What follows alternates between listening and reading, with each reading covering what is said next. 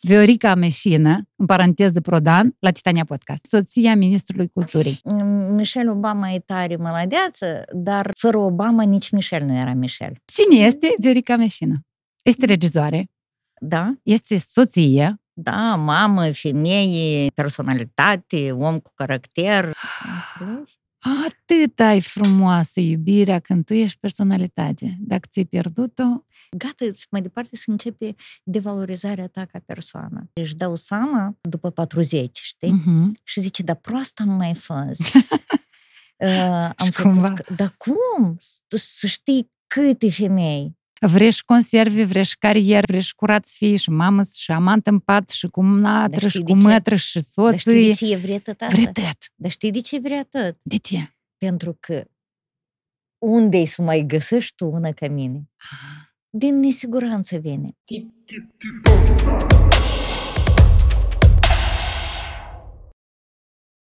Partener general OTP Bank. Viorica Meșină, în paranteză Prodan, la Titania Podcast. Mulțumesc tare mult că ați venit. Ciocnim. Uh, mulțumesc frumos, Tatiana. Ciocnim, dacă Ciocnim. așa e protocolul la voi. Așa este, vi- bem vin de la Maestro, avem un partener care ne susține și cu ocazia asta îi mulțumesc. Uh, nu sunteți cu mașina. Putem să gustăm, sunt- nu? Putem să gustăm. Despre publicitate. Așa ca să, ca să rămână... Da, da, da, sperăm mai zâmbitoare. Despre publicitate putem vorbi, despre regii putem vorbi, despre film, despre educație, pentru că am văzut în alte interviuri că ați abordat Mhm. subiectul dintr-un punct de vedere cumva diferit și asta ne-a plăcut foarte mult. Mhm. Despre femei putem vorbi că vine primăvara și luna femeilor și ziua femeilor Și despre bărbați și putem despre bărbați trebuie. Cum să nu? Aveți un băiat bărbat deja acasă Mhm. care au ales foarte uh, devreme să plece în afară, să studieze. A fost Mhm. influențat sau el singur a ales? Uf, uh, influențat din noi? Da, Oh, Dacă a nu. fost. Dacă am un singur copil. Tu câți ai? Unul și eu. A, uite. Dar e la grădiniță, adică... Da, să, îți dai Dumnezeu să ai atâția cât, cât, cât ai să vrei tu, dar atunci când ai unul singur, nu, nu, nu, nu, nu încerci cât mai repede să-mi dai de acasă. În clasa 10, când am înțeles că există burse și poți aplica la bursă ca să pleci peste hotare, El nu a ezitat. Oh, și a făcut asta foarte șiret, Ah. ah. pentru că noi nu aveam de gând să, să-i dăm drumul să plece. Dar el a venit și a zis, iată, este bursa asta de la HMC, eu aș vrea să aplic, dar acolo concursul e atât de mare, sunt doar șase locuri, dar aplic în jur de 600 de copii, vă dați seama, el nu era nici eminent, nici nimic, și vă dați seama că nu mai trec eu, dar măcar să văd. Și a venit și a zis așa, măcar să văd, că pe urmă când am să aplic, când am să dau bacul, să nu cad din pod, să știu ce, Da, despre ce vorbi. ce, cum să aplic undeva la o facultate peste hotare. Foarte șiret. Foarte, foarte. și am zis, o, da, ce bravo copilul, foarte bine. Deci el a deschis o paranteză. O zis, dar dacă se întâmplă o minune și câștig, eu cred că voi nu veți fi atât de stupizi ca cum țin minte. Ca să nu mă lăsați să plec. și noi cu Sergiu am zis amândoi într-o voce, tu câștigă? Și după asta mai vorbim. Și uh, atunci când e În venit, Anglia ai plecat. În Anglia. O și să dea- atunci când e venit, de, deci a câștigat bursă uh, la o școală privată, foarte, foarte bună. Uh, Și când a câștigat, a făcut așa, yes! Și a zis, în sfârșit am scăpat de voi. nu cred. Da, da, da. Deci noi așa discutăm. Da, și ziua în care a plecat, uh, noi l-am petrecut la aeroport, uh, eu eram pregătită pentru că o, foarte multe mame, uh, prieteni cunoscuți, au copii Povestit. și tot cum plângi, cum treci pe lângă camera lui, cum te înflă plânsul, cum, eu știam tot, cum îmi plâng, cum tot programul era făcut. Și noi l-am uh, condus. La sfârșit, Sergiu i-a dat pașaportul uh, și i-a dat, i-a făcut un card uh, al lui și i-a mânat acolo în aeroport pașaportul, cardul și încă nu știu ce, i l-a dat și l-a trecut linie. Și când a trecut linia asta, a făcut pasul încolo, s-a întors înapoi și trebuie să vezi moaca asta de om fericit. Gata, după linii voi nu treceți. mai departe sunt, el tare s-a rupt la libertatea asta, foarte tare s-a rupt la libertatea asta și uh, slavă Domnului pentru că în ultima instanță el a crescut un copil independent. Uite, eu și Cred. acum le spun uh, părinților, sunt multe, uh, cred că și noi am făcut greșeli și toată lumea face greșeli. E foarte important să cultivi independența asta în copil de mic. Câți ani are Cezar acum? Uh, Cezar acum uh, are 23. Și mulți ani înainte. 23 și uh, suntem prieteni. Prieteni buni. Da, acum foarte buni. Acum să ne întoarcem înapoi. Cezar a crescut aici, o lua deciziile este de om matur, mm-hmm. mititel fiind, că ne când a aplicat. 16. Și acum să ne întoarcem un pic înapoi și să zicem cine este Viorica Meșină, Adică ea este regizoare. Noi o cunoaștem în bula asta de oameni care fac televiziune, film, sunteți cunoscut. Uh-huh. Dar pentru, pentru cei care... Larg, nu. Pentru public larg, nu. Uh-huh. Haideți să spunem. Da, nu vrei tu să mă întrebi și eu să spun?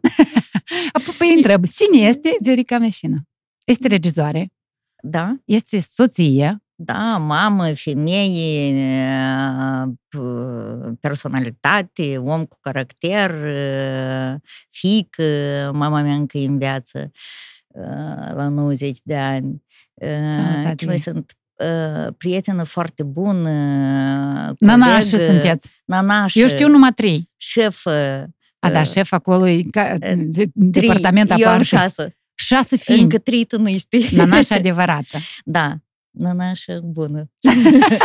Eu nu, știu că... Ne clasică. Doi dintre ei au fost la podcast. Dintre fii. Dumitru Maria și Nata Albot. Aha. Ei eu au da. fost aici, așa că veniți la nașa, dragii mei. Da. Ei, da cu ochii pe noi. Ei din finii mai publici. Aha.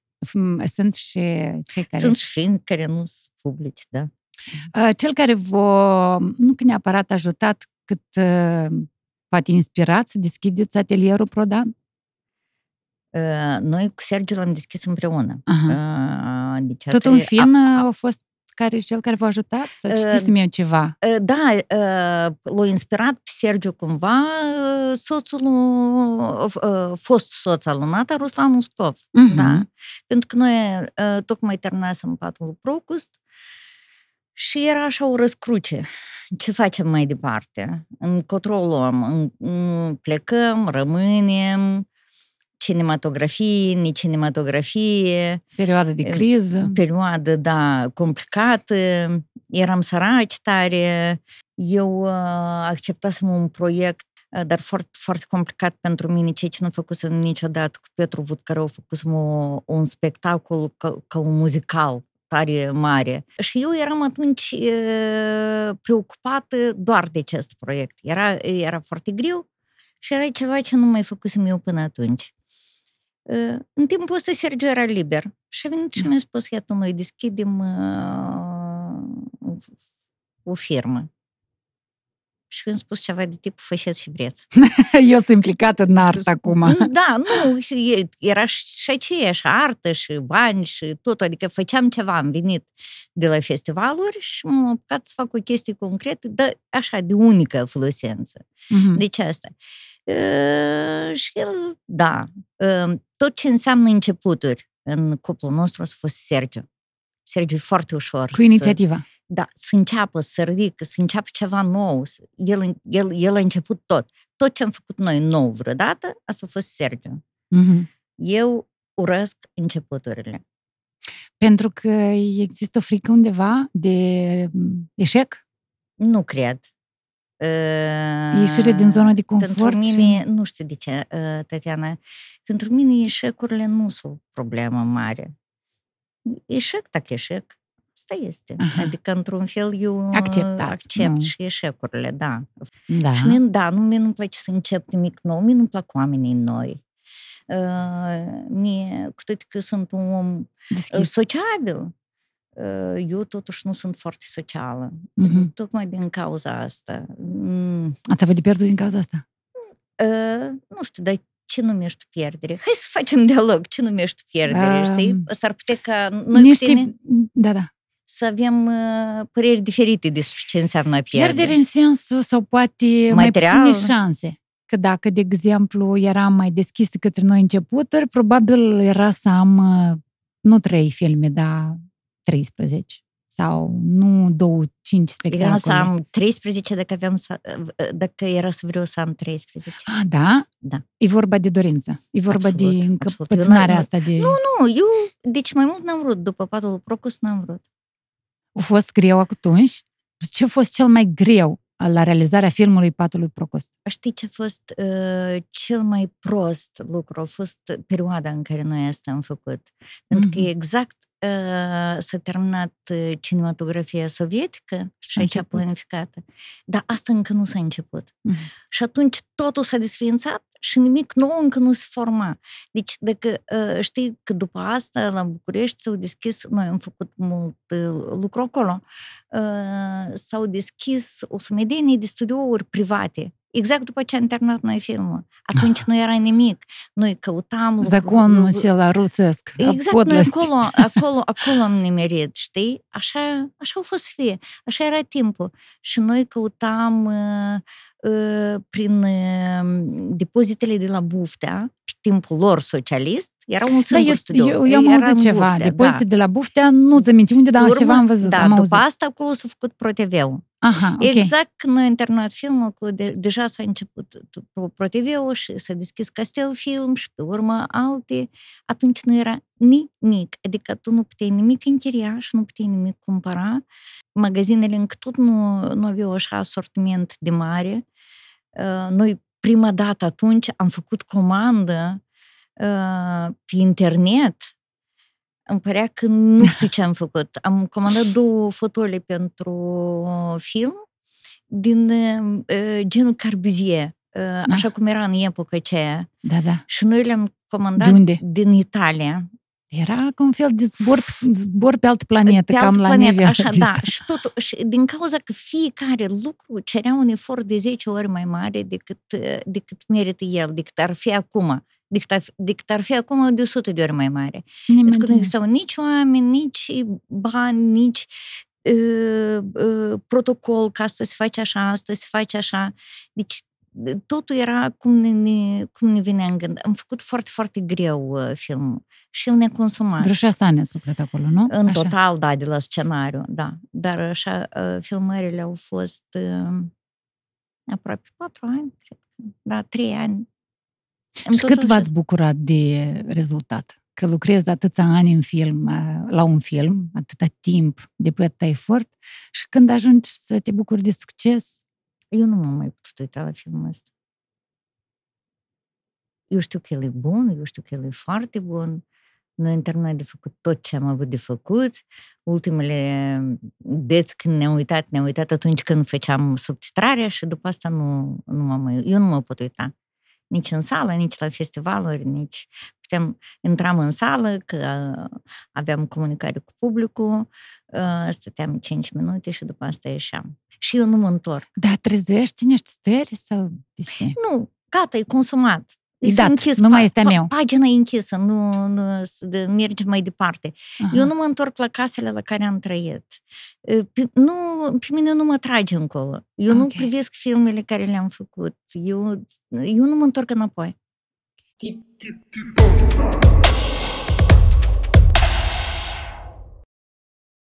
Partener general OTP Bank. Eu vreau să vorbesc despre copiii măcelarului, care e de la Kafka, Patul lui Procust, uh, Mhm. chestii uh, După Grele. autori celebri. celebre, Mhm. uh, la care nu toți pot uita, care, care pot fi greu înțelese, care Da? trebuie o leacă de rugumare, de pregătire, ca să nu poți să visezi tablița lui Mendeleev fără să te ocupi zeci de ani de asta. El așa a visat tablița, după și eu cercetat mult timp. Nu pot eu, care habar n-am de chimie, Tu știi Așa? cum am făcut tablița lui Mendeleev? nu, nu știu. Uh, într-o dimineață s- se trezește Pușkin, care își dă seama că a visat tablița asta și spune, tu, blin, какая-то фигня приснилась. Dacă nu înțelege săracă despre ce e vorba. Tot fiind genială în domeniu. Asta e. Depinde cine o visează. Da, și de asta zicem, Mhm. cumva trebuie să ai o pregătire ca să faci astfel de, uh, de Mhm. ca să înțelegi lucrurile astea. De ce anume către psihologie, putea să ne spunem.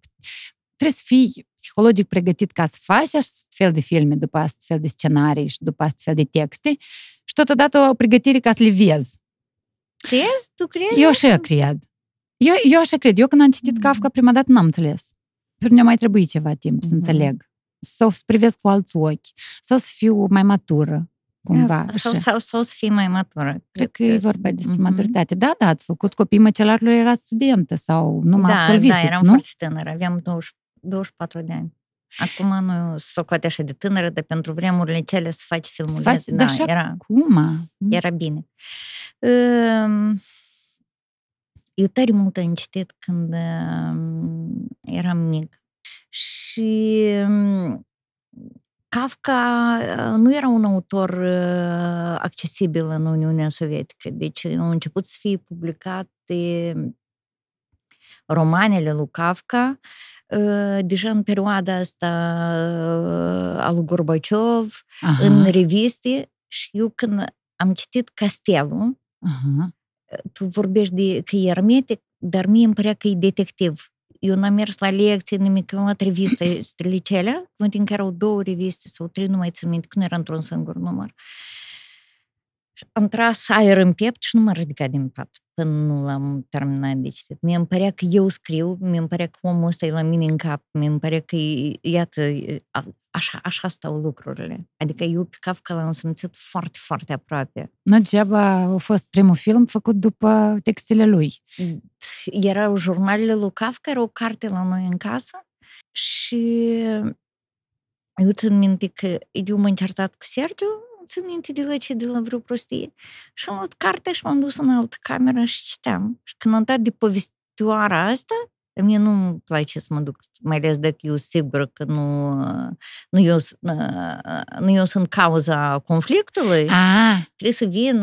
așteptați să da, nu fiți trebuie, nu mă duc. abordată Da, da, da. într-o ceartă, am și înțeles. atunci, așa de mult am vrut să împărtăș cu dânsul asta, că am scuipat pe ceartă pe tăt și mă nu stai și am zis că stai aici că citesc. Și am citit uh, povestioara aceea care era fără sfârșit. De, adică chestiile astea care le-am, le-am făcut au fost chestii care m-au agățat deodată. Nu a fost uh, că iată, eu trebuie să fac film, dar mă gândim ce să fac, dar oare ce să aleg, dar nu mai Dar oare îți întrebam- placă? nu, invers. Mie mai întâi mi-a plăcut asta, pe urmă la decizia să fac film. Aha. Același lucru a fost cu Patul lui Procost. Eu când am citit Patul lui Procost, când noi nu învățam la școală cum învață copiii acum, dar l-am citit așa după ce am absolvit facultatea. Eram cu Sergiu, dar el îl citise mai înainte la Mhm. Moscova. Și eu când l-am citit, am venit la, la el și am zis, tu nu vrei să faci film cu asta? Pentru că el trebuie să fac. Aha. Și am zis, tu nu vrei să faci film cu asta? Și el a spus, nu, asta e prea complicat. Păi spune-mi eu că e complicat. Da, și am zis, cum e complicat? E complicat de făcut, că iată în România de atâtea ori s-a încercat și niciodată nu a fost f- f- dus clasic, pentru că e foarte greu din romanul ăsta să faci scenariu. Până la urmă, cine a făcut Și, scenariu? Amândoi. Aha. Și eu am spus că da, eu vreau să fac film. Și el zice, apucă-te tu și eu îți scriu scenariu. Ok. Și eu am zis că da, și eu zis da. Zic, ok. Și după asta... Da, dar până la Procust au fost uh, copiii măcelarului luați premii, adică Da. uh, ați Au- dovedit că puteți, nu vine din pod Da. această siguranță că puteți. Da, Era da. dovada clară Da, că iată da. copiii măcelarului au luat o grămadă premii, au invadat atunci pe la festivaluri Da. internaționale. Eu am citit că am citit că atunci, în general, în Moldova nu erau date premii pentru filme.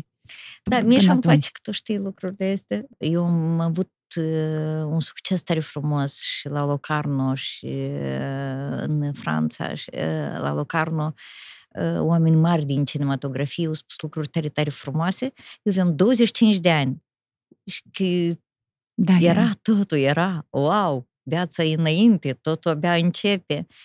Și atunci când uh, uh, un mare operator uh, din Italia, am uitat cum îl cheamă, Doamne, au trecut atâția ani, era 92, a zis că niciodată n-am văzut ca albul să fie atât de alb și negru să fie atât de negru, cum ai obținut Ca contrastul imagine chiar. Ăsta? Ca Se imagine, referă, da. la- el era de pe o... Da, Adică cam da, roman. și a auzit Sergiu asta.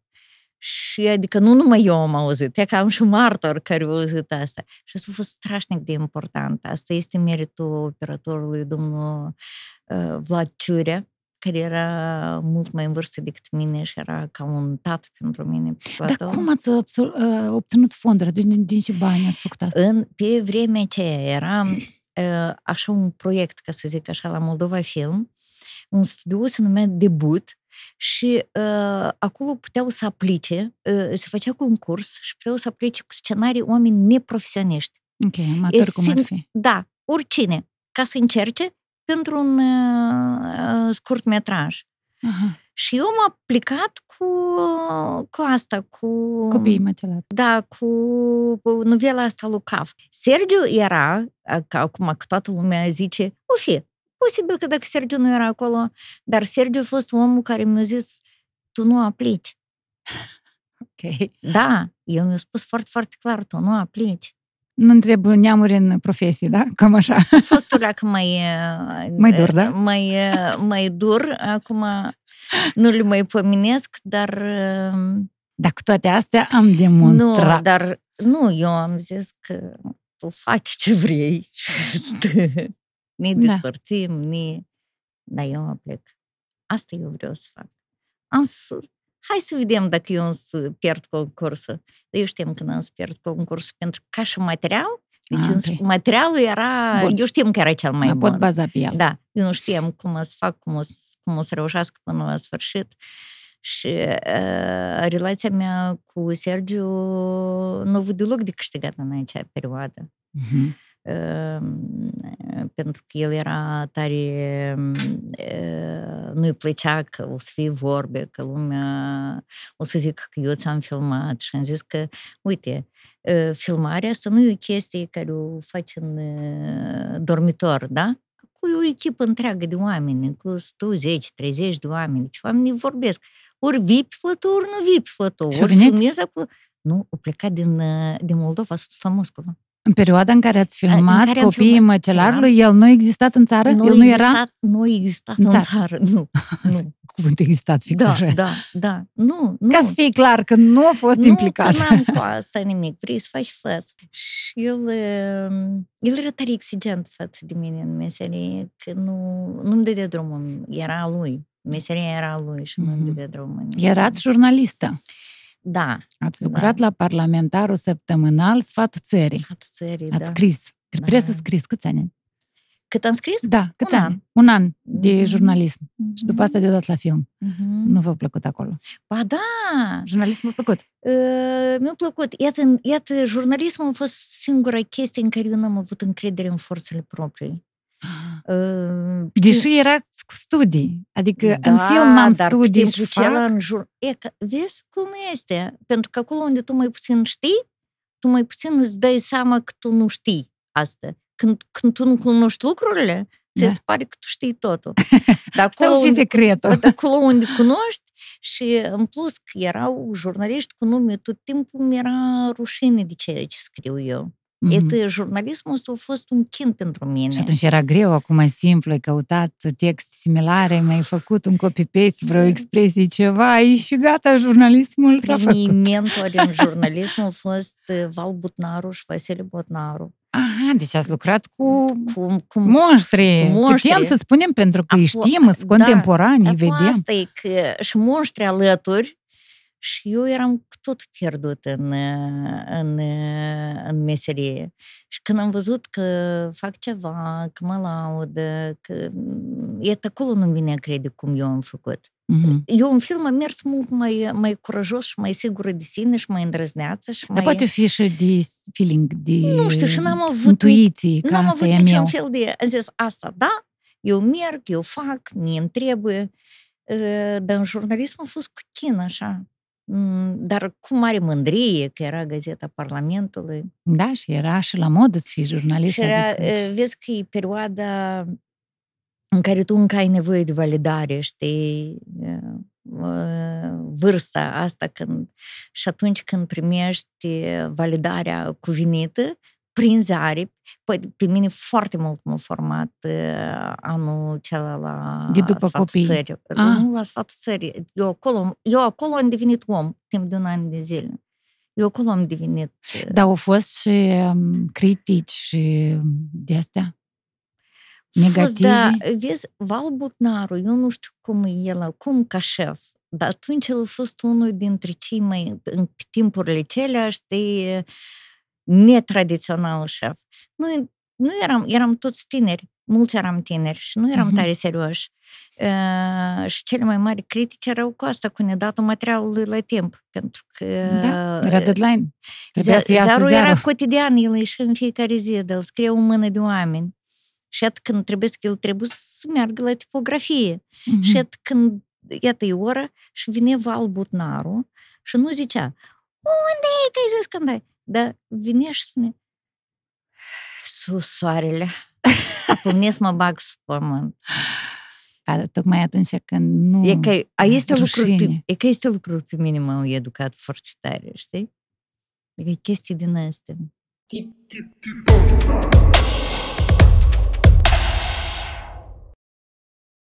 Partener general OTP Bank. De unde vine Verica Meșina? Unde v-ați născut? Mama locuiește? Da, Cum a la fost? rezina. La E, nord, e, la da, Rezina. da, chiar în e, orășelul Rezina, pe malul Mistrului. Aveți E, frați? Frați aveți? n-am, Deci aveți un copil și ați fost singur la da. părinți. Și n-am neamuri. E, tata meu a avut o singură soră care tot a murit de vreme. E, Mama mea a avut trei frați și toți sunt în România. Pe e, timpul războiului au rămas acolo. E, Eu am crescut fără tată, e,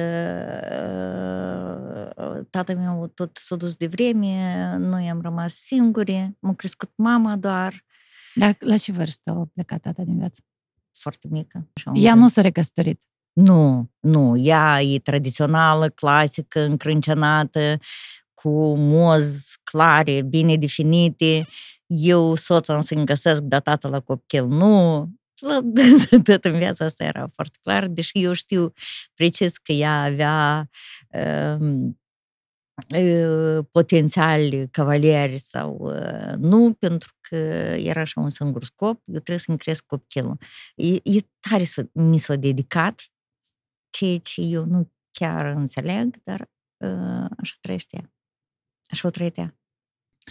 Da, și au avut noroc în sensul că ați devenit cine ați devenit și ați făcut și o Mhm. familie și ați făcut și carieră. Dar dacă, Doamne ferește, nu se întâmpla asta, probabil vinea, nu că ea, dar vreau să mă duc în direcția aceea în care mulți sacrifică și atunci când o ia razna cel, uh, nu că razna, dar cumva nu reușești în viață sau are niște șchiopătări, ei se reproșează că eu pentru tine m-am sacrificat, dar tu ce ai făcut? Păi, uite, Și cumva draga mea, despre aici asta cu vorbim. sacrificiul e, treaba e tare complicată, pentru că sacru- sacrificiul, dacă îl faci, îl faci pentru tine. Necondiționat. tu Cum îl ar fi. faci, tu vrei să te sacrifici, înțelegi? Tu consideri că... Și atunci când te sacrifici, tu nu te sacrifici ca să primești feedback, Lauri, știi? da. Dar să- îți primești înapoi. Eu îți dau ție viața mea, dar tu înapoi să mi-o dai pe a ta.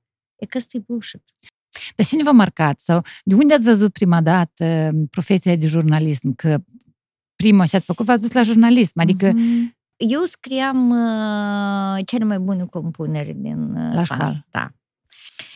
Și era un concurs uh, proba condeiului sau ceva de felul ăsta, că tu trimiți un articol la ziar aha, și dacă câștigi concursul, intri la, da, la jurnalism, nu se intra așa ca acum, deci tu dădeai examenele normale ca și, toți, ca, ca și la celelalte facultăți, dar în afară de examenele normale mai era concursul de creație, aha. proba scrisă și proba orală, două etape.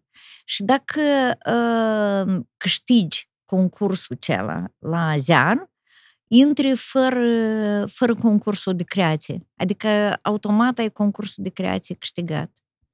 Și eu am trimis. aha. Deci tupeistă eram. Da, tupeistă eram. Dai tu pe oare? Mi Sper că nu. Adică nu, Mi eu se nu pare aveam că e- probleme să încerc lucruri care nu le, nu le știu, nu le cunosc. Și acum cred că n-am. Și acum, mie nu-mi place să încep lucruri grandioase de la început, pentru că eu cred că mă tem de dânsele, că tu m-ai întrebat și eu acum tot mă gândesc Mă la tem că e de frică. unde vine. Cred că este o frică de care eu nu, nu, nu mi-am pus întrebarea până acum. Nu-mi place și nu-mi place. Și Sergiu de obicei începe și iar tot asta începem și acum și nu să ducem la capăt și asta, ia. eu am tare mult de comentat. Noroc că el nu mă ascultă. De serios să spun. A, că nu? ta- e, tot timpul, eu am tare mult de comentat la începuturi noi. Tare mult de comentat. Nu trebuie să facem asta, nu trebuie să începem asta. Tot ce a cumpărat el pentru studio, toate lucrurile astea, eu la tot asta am zis nu. El pur și simplu n-aude asta.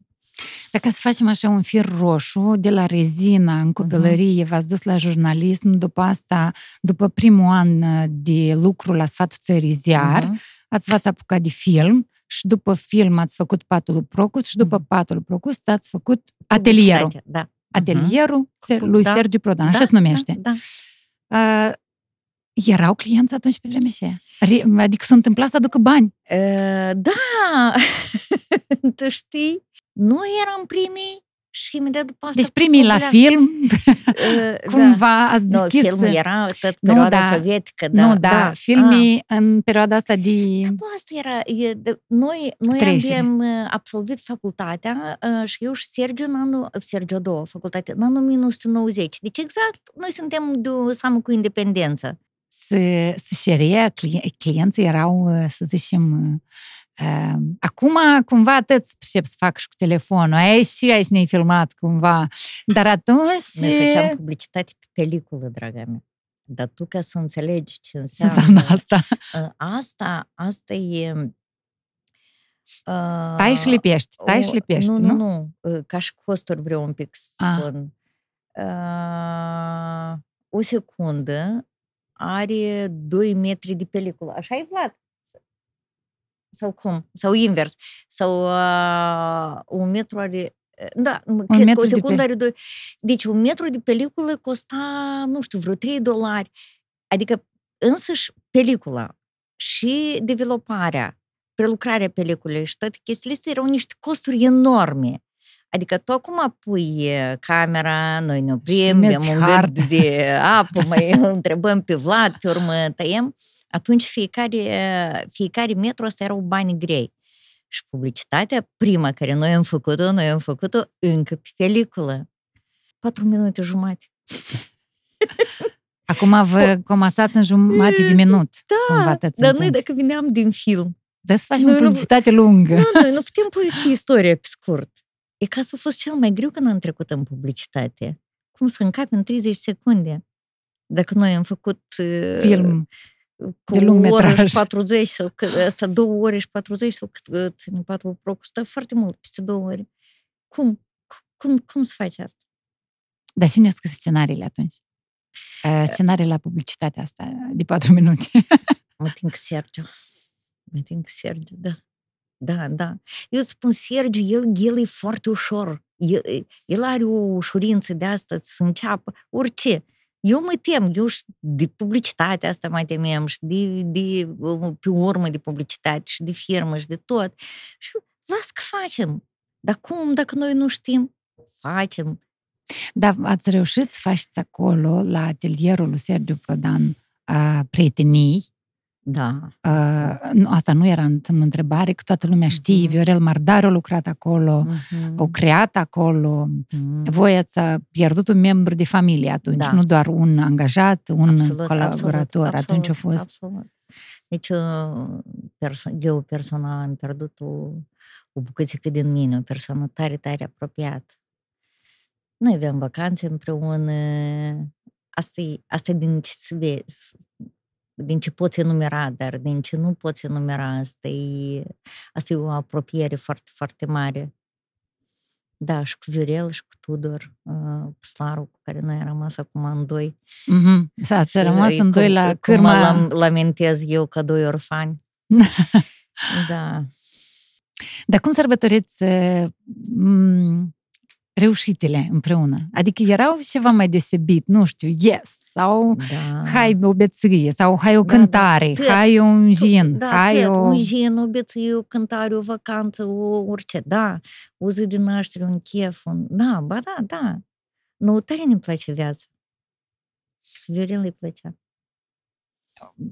Aș vrea să trec la uh, soția Viorica Meșin. Uh-huh. Și Mhm. atunci când m-am gândit eu să vorbim despre soții, m-am gândit la legenda aceea, pentru că nu știu dacă e adevărată, în care Obama a invitat-o pe Michelle la restaurant. Michelle s-a întâlnit cu directorul restaurantului. Directorul restaurantului întâmplător era un ex-iubit al ei Mhm. și după discuția lui Michelle cu șeful restaurantului, Obama o râs cumva și a zis, hmm, dacă era să fii cu dânsul, era să fii iubită de Mhm. afacerist, de Da. șef de restaurant. Da. Dar așa ești soția lui președintele Americii. Și eu eu au zic spus, că nu, nu, nu, băiete. El era să fie președinte. El era da. să fie președinte. Dar frumos banc.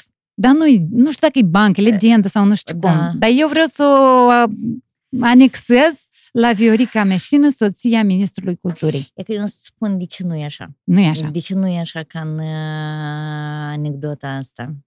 E, Sau, sau dacă nu e anecdotă, Da. e bună, mie tot Mie mi-a tot mi-a plăcut, plăcut. da, noi femeile Da, ne, vine plă- 8 ne martie. place, da, da, da, e, e bun, e bun, bine că spun așa, vorbi, asta e bine. Suntem totuși Da. motivaționali. Uh, uh, Draga mea, uite, eu nu-mi închipui un cuplu în care uh, uh, și cuplul ăsta rezist, uh, rezistă în timp în care are de oferit sau are ce oferi. Numai unul, indiferent, el sau ea. Tu înțelegi? Aha. Uh, Deci ori că... îmi dai, eu îți dau ție și tu îmi dai mie și facem armonie, ori nu trăim Și aici împreună. nu e vorba că eu îți dau și tu îmi dai. Eu am și-ți da și tu ai ce-mi da. Ah, ok. dacă numai eu am, dar tu primești, eu nu cred în asta cu cuplul ăsta rezistă. Mhm. Pentru că e tot timpul unul o ia înainte. Cum nu da? Deci ei trebuie să poată să meargă în același pas.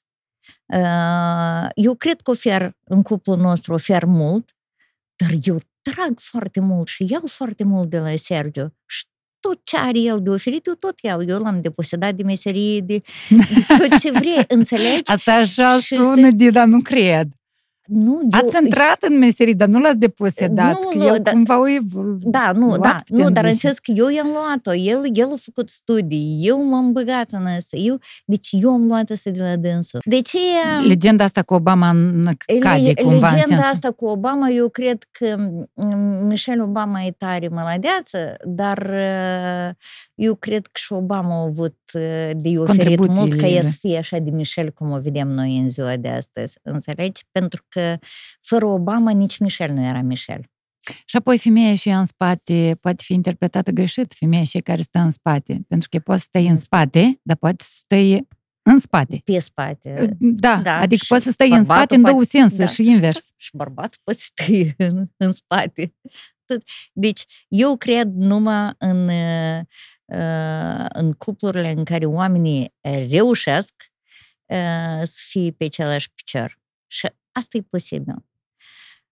Noi, ambii, eu vorbesc despre mine, avem personalități mm, grele, ca să zic așa. Nu e, nu e tare ușor. Mm. Odată Tudor a zis că dacă eu eram în locul copilului vostru, ap- eu cred că mă duceam pe lume. Cum Păi s-a dus săracul. că s-a dus sărac, așa și este. Cum să vă, ri- d- să vă suport pe voi doi, așa, doi monștri, știi? Totuși avem uh, Caracter și caracter și, da, personalitate, da. Uh, și din cauza asta uh, eu nu pot să zic că, vai, în casa noastră e așa o, o armonie, noi suntem pe picior egal. Nu, în casa noastră este non-stop dezarmonie, dar uh, dacă tot timpul ar uh, fi lider unul, evident, sau tă, tă, tăcut sau cumva, uh, al doilea, ca așa cum suntem noi, n-ar rezista. Deci tot, tot timpul schimbă liderul. Aha. Înțelegi? În, pe, o, pe o anumită dimensiune e unul, pe altă dimensiune e altul. Cedează unul, cedează altul. N-ai încotro. Și asta fără, nu așa cu armonie și cu, știi, ca pe Instagram, când familia noastră de atâta și noi pe Instagram, când noi și arăta acolo.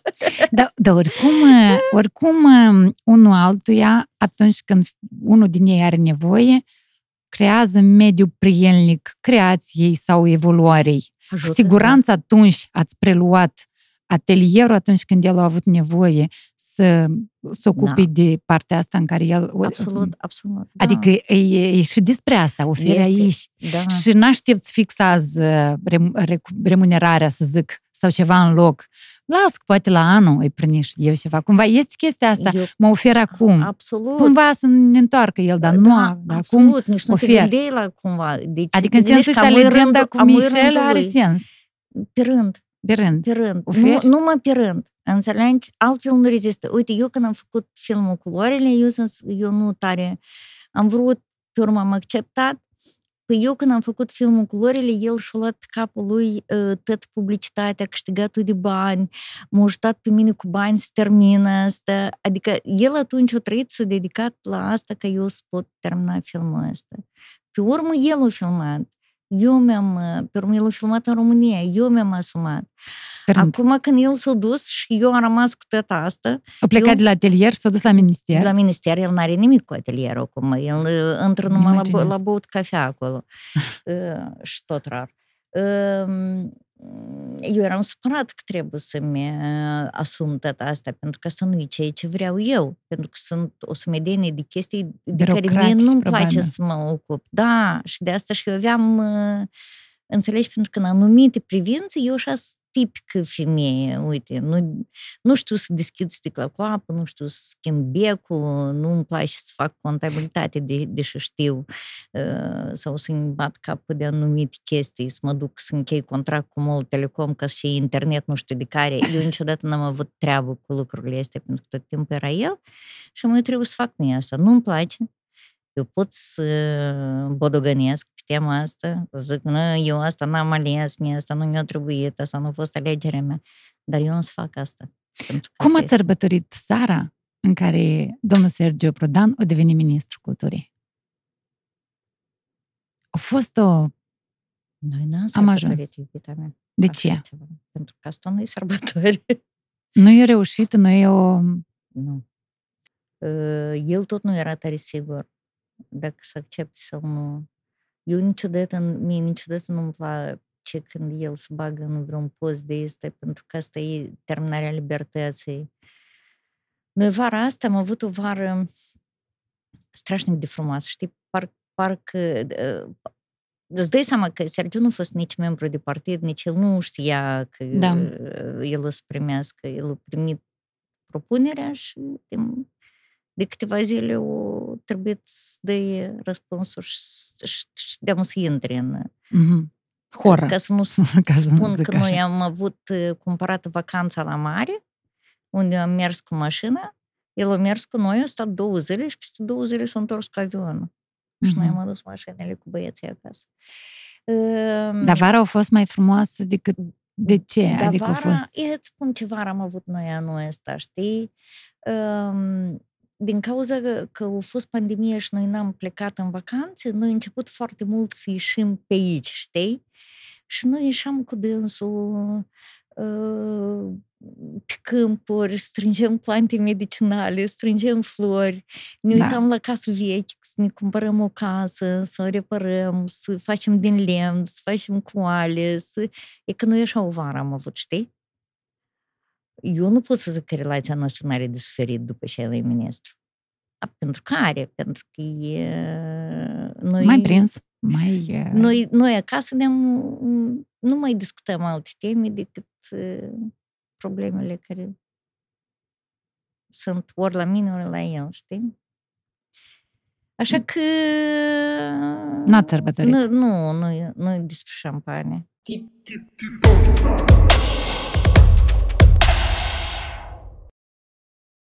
Partener general OTP Bank.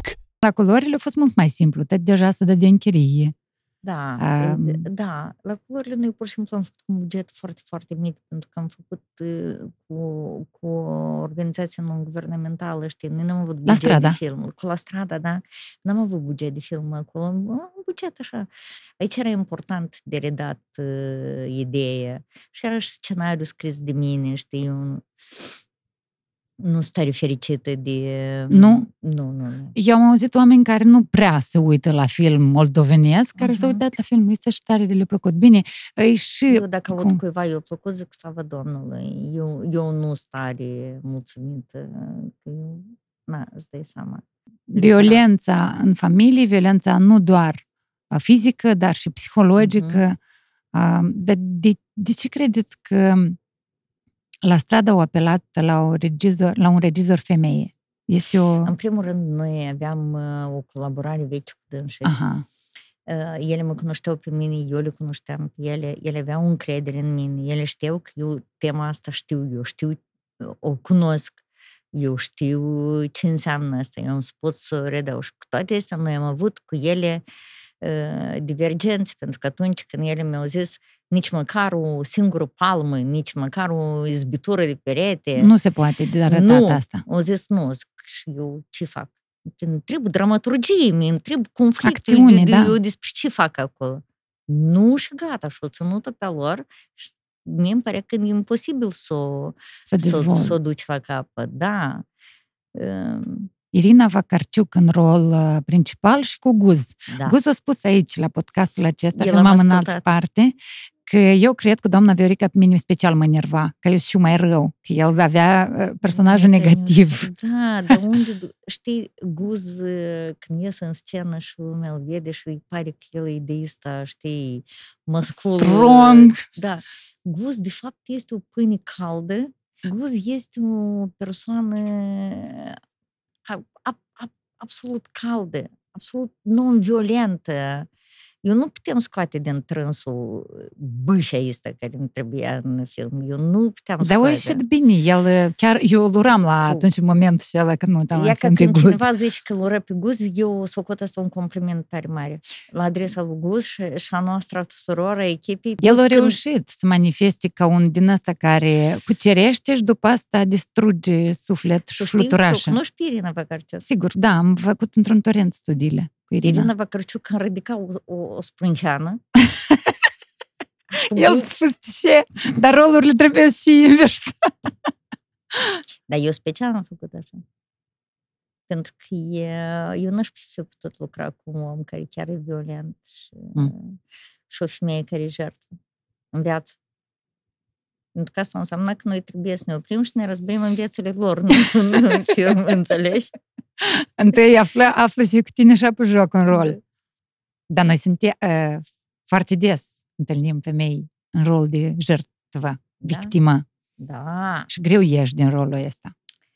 foarte des și foarte des și um, spre deosebire de percepția uh, care există că numai femeile slabe sunt în rol de victimă, eu am văzut femei așa de puternici, așa de minunate, atât de de succes. Dar de ce credeți că intră în rolul ăsta de victimă? E vina cumva și a ei, dacă vrem să Dar nu dăm e vina vina cumva? aici. Eu nu știu, e- cred că sunt tare multe componente, draga mea, care... um, Una, una din componente este că nu-ți dai seama. Alta este că, uh, deci educația noastră a creat o confuzie, uh, chiar și acum, uh, după ce atâta se vorbește, uh, uite, stai de vorbă cu fete tinere, că în momentul în care el vine și îi face o scenă de gelozie, eu percepe asta drept faptul că el ține la ea. Înțelegi? Dar uh, nu, A, nu-i gelos, nu te iubește. da, nu ni s-a vândut uh, chestia asta. Noi am, uh, noi am, noi am preluat-o pe pâine, noi am mâncat-o pe pâine, știi? Um, eu sunt mai iubitoare de libertate, așa, din uh, firea mea. Poate, poate că la asta a contribuit și faptul că am crescut fără tată, știi? Și poate că, dar poate invers, că mama e posesivă și eu am încercat tot timpul să o dau jos din posesivitatea ei, să o dau jos de pe mine Mhm. și... Uh, dar pentru mine, geluzia niciodată nu a fost... Uh, O dovadă de iubire. Nu, deci eu dacă o văd undeva măcar așa pe, pe alături, ea mă, mă, mă debusolează, îmi taie aripile. Ne, știi, pentru mine era foarte, foarte important că mă, avut în tinerețe cavaleri care Își manifestau astfel dragoste. nu, măcar, măcar cumva de eu, știi, pe loc să, să încheia relația pentru că eu, eu nu pot percepe lucrurile, eu, eu, nu, eu nu pot trăi în așa, chiar dacă el asta face din mare dragoste. Da? Dar tine așa tare te iubesc, tu ești numai a mea. Uite, și din cauza că multe, multe lucruri sunt confuze, scapă momentul la început.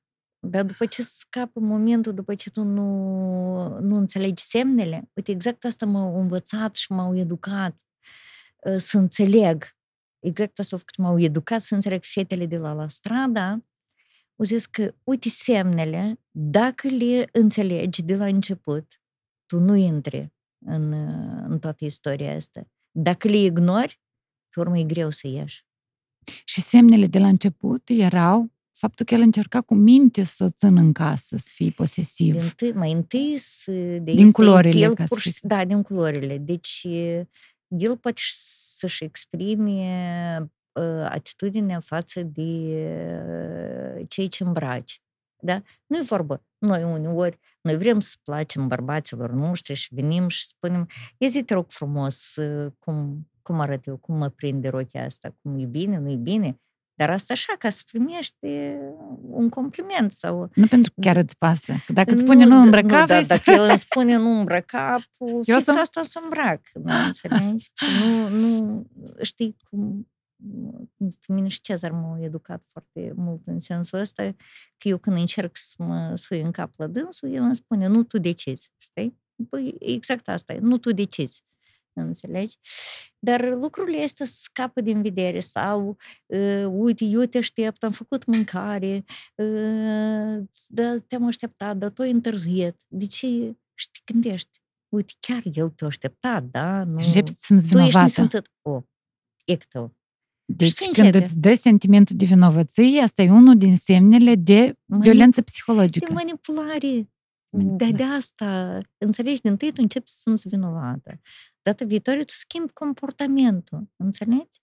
Până când el îți demonstrează că tu ești nimic fără el. Asta e tare... Și plus tu ai frică pentru că te temi să-i spui adevăruri pentru că știi că el o să te condamne pentru ce ai făcut, nu știu, ai stricat vaza lui mama lui.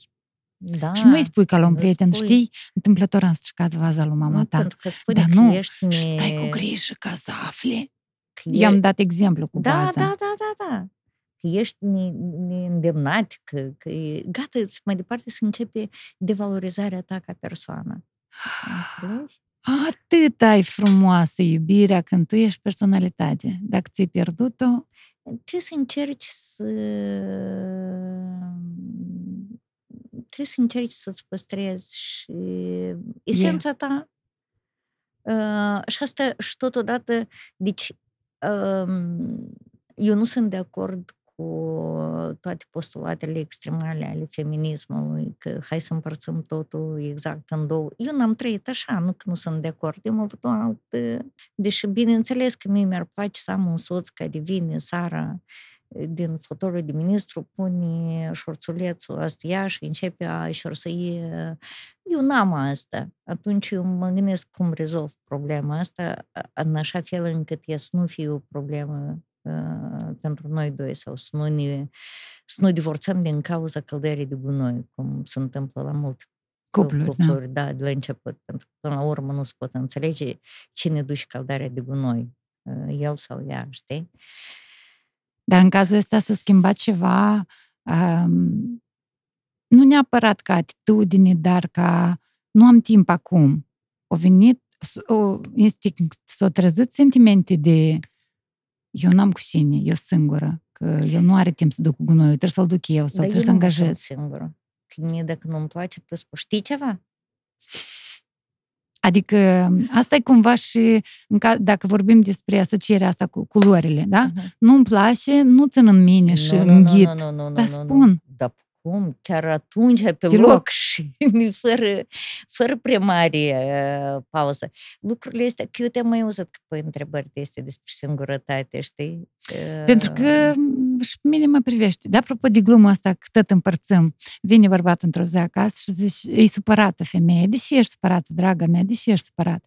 Uite, bea, o să spun în română, tu ai în, uh, pe ecranul de la calculator o mapă care se numește mai Moi com- Computer. E даже e, e naș computer. Mapa se numește Moi Computer. Adică tot e despre... Știi ce am vrut să spun? Am vrut să spun despre faptul ăsta că femeia devine victimă și singură câteodată. De ce? Pentru că nu trebuie să aibă neapărat din partea soțului vreo, uh, vreun semn de ăsta de care vorbim anterior.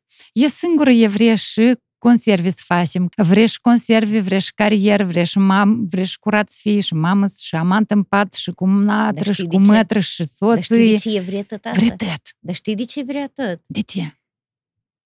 Orgoliu, iubita mea. Pentru că unde să mai găsești tu una ca mine? Din nesiguranță vine. Uite, atunci când tu nu ești sigură pe tine, când nu, nu există autosuficiența asta, ai nevoie de validare. Uh, Deci trebuie să fii laudată, el trebuie să înțeleagă că, că tine alta nu o Borș. să găsească. Da, dar cum? Borș ca tău e mai bun ca la mama lui. Uh, Când ieși în lume, oamenii se uită uh, cum arăți. Când spui o vorbă, e vorbă. Când unii își mai găsească încă una de asta. E că, e că de aici încep toate problemele. Și în timpul ăsta, femeile, pentru că chiar de multe ori am uh, discutat cu multe femei care își dau seama despre lucrurile astea, dar la o vârstă un pic mai uh, după 40, știi? Mhm. Și zice, dar prost am mai fost. uh, am Și făcut, cumva. că- Dar cum? S- Să știi câte femei. Eu știi, mă tem, dar din astea cu care am discutat eu, dacă, dacă nu sunt peste 80 de procente care, care, care fac așa o totalizare, știi, a, a mariajului de 20-25 de ani, știi?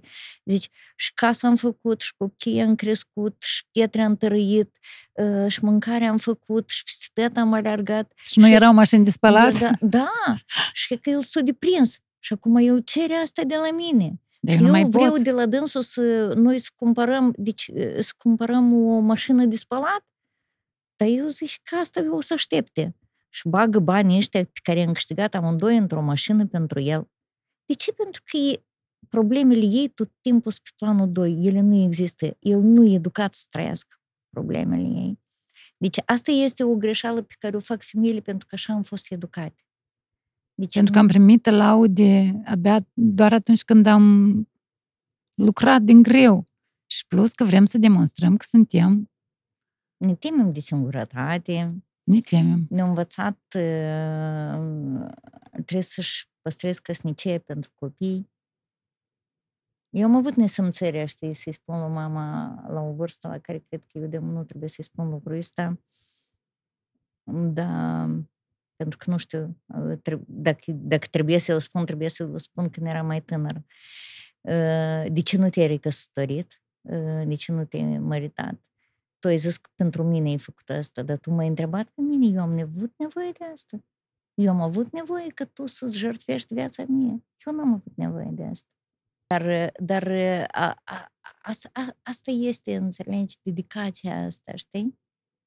Dar eu, din interviurile anterioare, înțeleg, deduc că vă s-a întors la fel. Domnul Sergiu, la un moment dat, când încercați să faceți borcane multe și Mhm. carieră și viață și mamă Mhm. și așa, v- v-a spus la un moment dat, dar și ne rugat. Da, și nu odată. Atunci când era conflict, când eu ceream... Deci a fost cam ce ați făcut mami, vă s-a făcut de nu, către eu soț. mami mai târziu, i-am, i-am zis. Ah, ok. da, Sunt eu diferite mami i-am zis lucruri. acum, când, când nu trebuie să-i zic, da.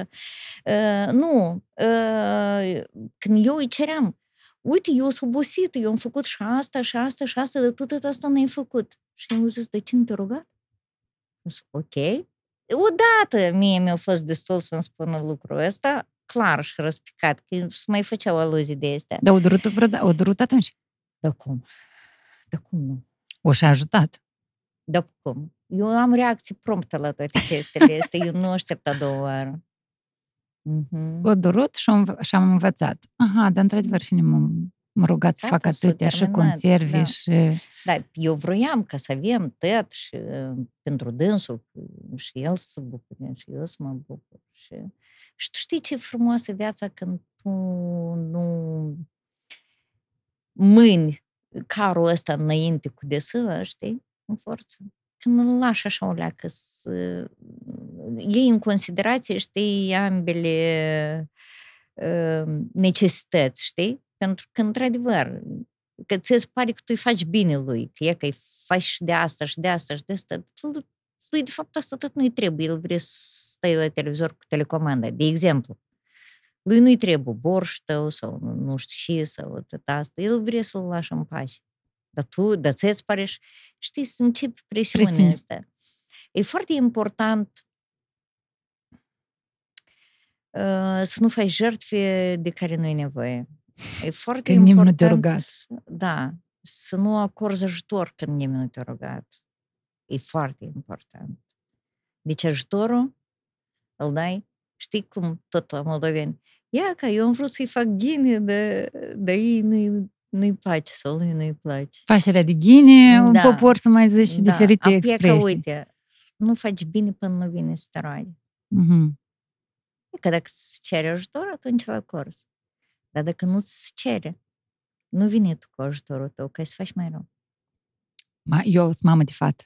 Uh-huh. O să deduc de aici niște lecții. lecții de educație în sensul ăsta, să vii de acasă cu cu autosuficiență? Ați pronunțat cuvântul ăsta? Da, dar știi ce aș spune? E, c- Câți ani are fetița ta? Ei, mic, patru ani jumate. Minunat.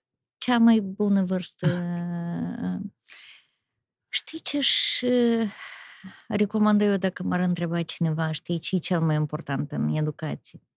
Ce ar trebui să facă mamele și de fete și de băieți uh, cu copiii lor în uh, copilărie? Vă întreb eu. Să citească împreună. Uite cât de straniu n- n-ar suna chestia asta. Să citească și după asta să discute. Deci, ce, ce, cel mai important lucru trebuie să înveți o mamă cu copilul ei, trebuie să-l înveți să gândească. Dacă tu îi scriești un copil care e deprins să gândească și să înțeleagă, știi, mie de ună Sergiu mi-a, mi-a dat un link și am citit o chestie care, cred că și el vorbit despre asta cum și eu, pentru că asta m-a impresionat. Um, Așa o noțiune de analfabetism funcțional. Asta, analfabetismul total e când omul nu știe să citească să asta. Da, analfabetismul funcțional este când omul citește un text, Dar nu înțelegi nimic. dar nu înțelege nimic și nu poate să-l reproducă. Deci, eu mă tem să zic, dar eu cred că la noi în societate un procent tare mare de oameni suferă de chestia asta. Din cauza asta, știi, omul dintr-o știre sau dintr-un text sau dintr-o vorbă spusă sau din nu știu ce, înțelege 3-4 cuvinte, știi, 90% nu înțelege. La este 3-4 cuvinte, adaugă imaginația pro, uh, proprie Interpretează. și interpretează cum îl duce el capul din experiența lui, dacă el nu înțelege esența de acolo. Și ce iese din asta? Deci, între oameni sunt malentendiuri, deci neînțelegeri și uh, oamenii uh, politicieni sunt prost uh, aleși, uh, țara nu prosperă. Și cu Deci, mașini scumpi fură. Tu, meu, Eu de- nu merit o mașină Da, scumpă pentru și că diferite. cuvântul fură ei înțeleg, știi? Dar e ca să înțelegi esența lucrurilor atunci când îți primești o lege în Parlament, știi, dacă tu asculți, să poți să înțelegi unde asta o să ducă și să intervii ca popor atunci când îți primește legea asta, nu când el de-a mu furat Da, și miliardul și tot ce acționează, vrei. da. Înțelegi? Uite. Și exact aceeași chestie în relații. Pentru că dacă tu gândești, dacă tu ai înțelegere, dacă tu ai gândire, dacă tu ai gândire critică, tu înțelegi ce se întâmplă în relația ta. Și atunci zici că, e că omul ăsta are forță, are... Eu cred că de multe ori forța și caracterul vine din uh, capacitatea de a gândi. Noi acum, acum tare e la mod uh, acceptarea de sine. E în capacitate, noi vorbim, noi stea. Pentru că cred că asta este o problemă, știi, în uh, societatea noastră, sau mai ales la femei. Eu nu m-am confruntat cu problema asta, eu m-am acceptat Ați avut cumva- altele pe cap, mai M-am importante. acceptat cumva s- singur, așa cum, cum, cum, cum a dus capul. Adică asta nu este problema mea, dar eu mă gândesc că noi vorbim atât de mult de acceptare de sine, știi? Uh, și noi nu vorbim despre acceptare de ceilalți. Acum, deja deloc nu mai vorbim despre asta. Noi nu vorbim despre gândirea critică. Dar asta este unul din... Dacă tu, de mic, ai să înveți copilul să gândească, să analizeze, să judice, să ocupi singur, să nu caute distracții de asta gratuită, știi, ușoară, care vine ușor, care, pentru care creierul nu lucrează. Dacă tu ai să reușești, asta e greu pentru copii, acum primesc calculator, totul e pe gratis, distracția e pe gratis. Dacă ai să reușești să înveți copilul lucrurile este, tu nu trebuie să ai grijă, știi? El o să fie și autosuficient, și puternic, și indiferent este fată sau este băiat, știi? Pentru că el știe să distingă de Da, G. G. G, să distingă, știi, lucrurile proaste de cele bune. Așa văd eu lucrurile acum la vârsta asta a mea. Acum deja eu cred că ăsta e secretul, știi? Mi se pare absolut, absolut wow chestia asta că dacă iei ieftin distracția de pe TikTok, de pe nu știu cum, creierul cumva nu mai are... Primește gratuit. Da, tot. nu Da. mai are dopamină, motivație și aia care El nu lucrează. să-i El, dă bucuria că uite am reușit ceva. Eu am câștigat ceva pentru că am Exact. săpat aici și am găs- găsit o comoară. exact, Orice, da? exact, exact. Și tu când scrolluiești toată ziua pe Mhm. TikTok și râzi, Uh-huh. Creierul cred că își pierde capacitatea de a, mai, de a se mai concentra. Asta e simplu. El pur și simplu doarme atunci. Lucrează câmpul emoțional. După, uite, știi, și rețelele de socializare, știi, și um, uh, toate sunt chestii care accesează emoția. Aproape nimic nu accesează gândirea, înțelegi? Tu citești ceva și tu deodată te simți uh, obligat să ai o părere, știi? Și vine emoția, ori e ură, ori e invidie, ori e bucurie, ori e admirație. Noi acum avem tot cu carul, știi? Tone de Chiar. admiratori, tone de hateri, de, de oameni care ne urăsc. Tot, tot, totul e din abundență. Pentru că e numai pe emoție de, gândirea nu lucrează. Spoturile tot bazează pe emoții. Ce ce faceți?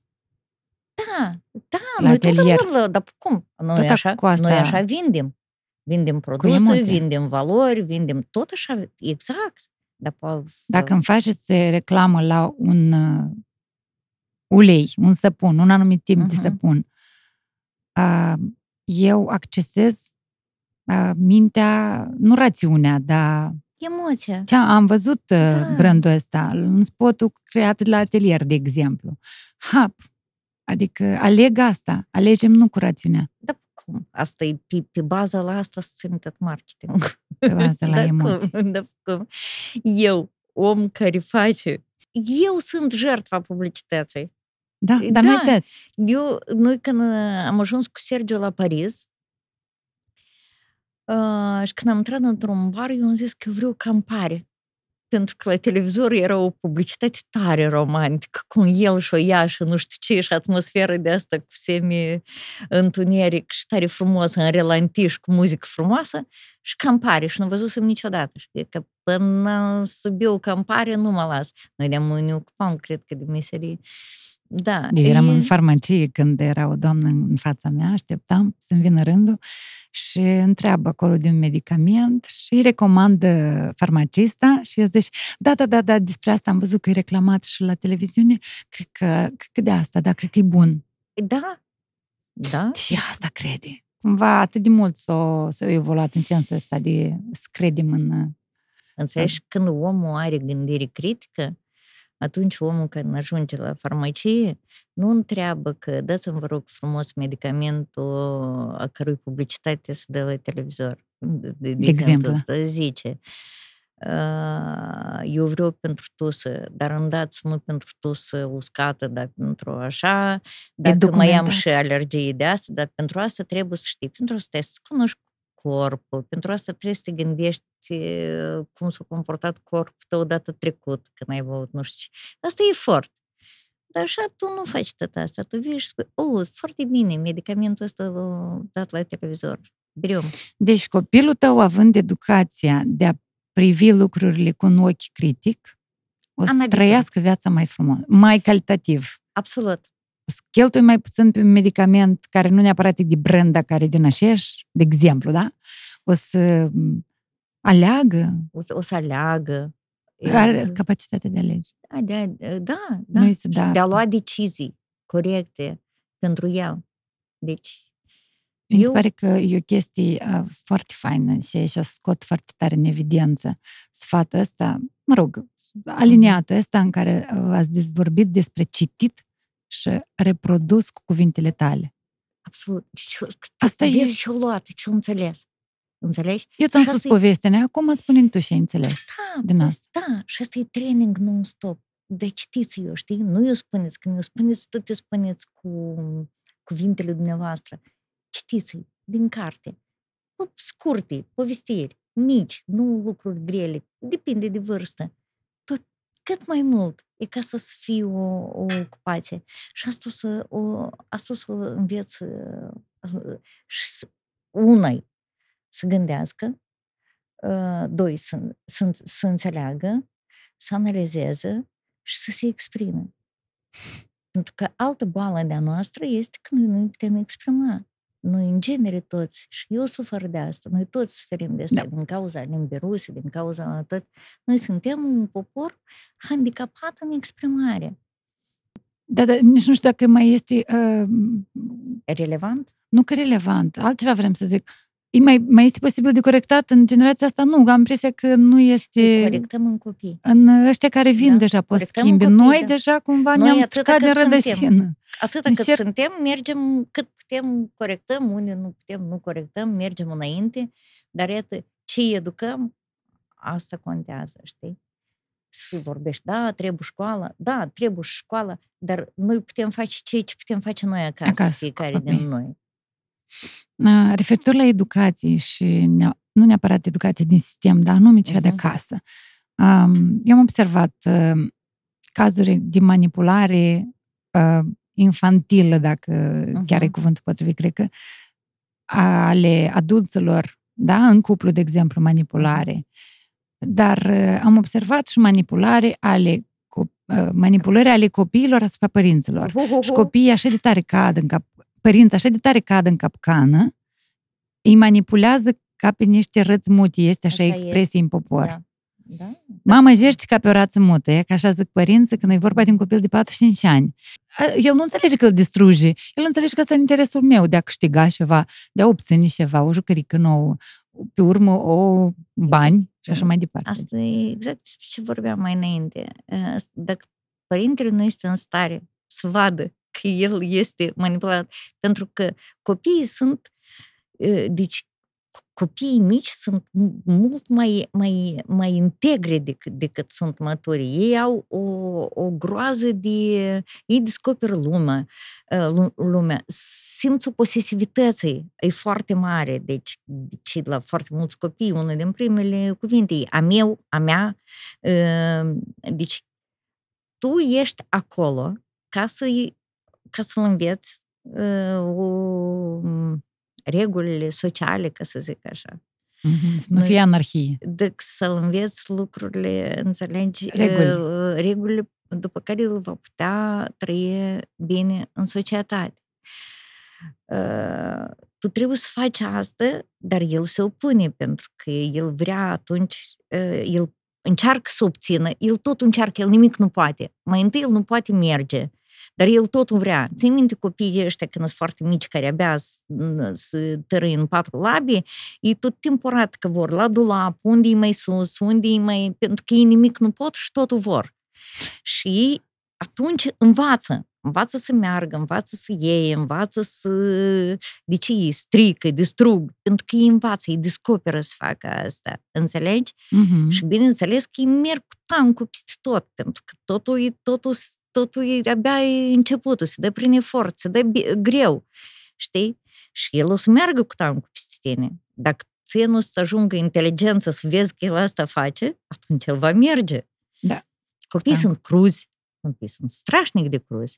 Copiii sunt lipsiți de empatie pentru că încă nu înțeleg ce înseamnă empatie. Înțelegi? Și unde am putea găsi mijlocul ăsta până aici?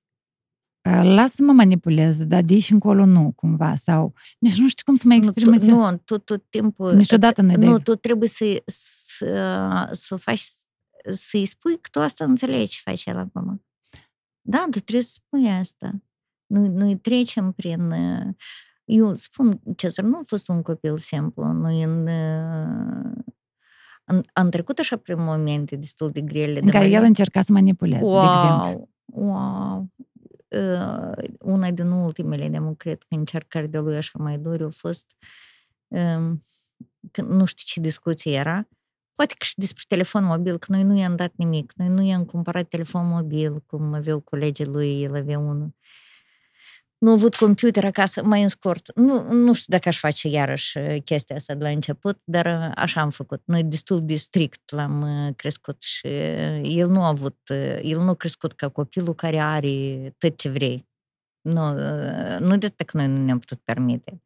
Dar pentru că să nu, știi... Să nu era, dea distracții pe degeaba.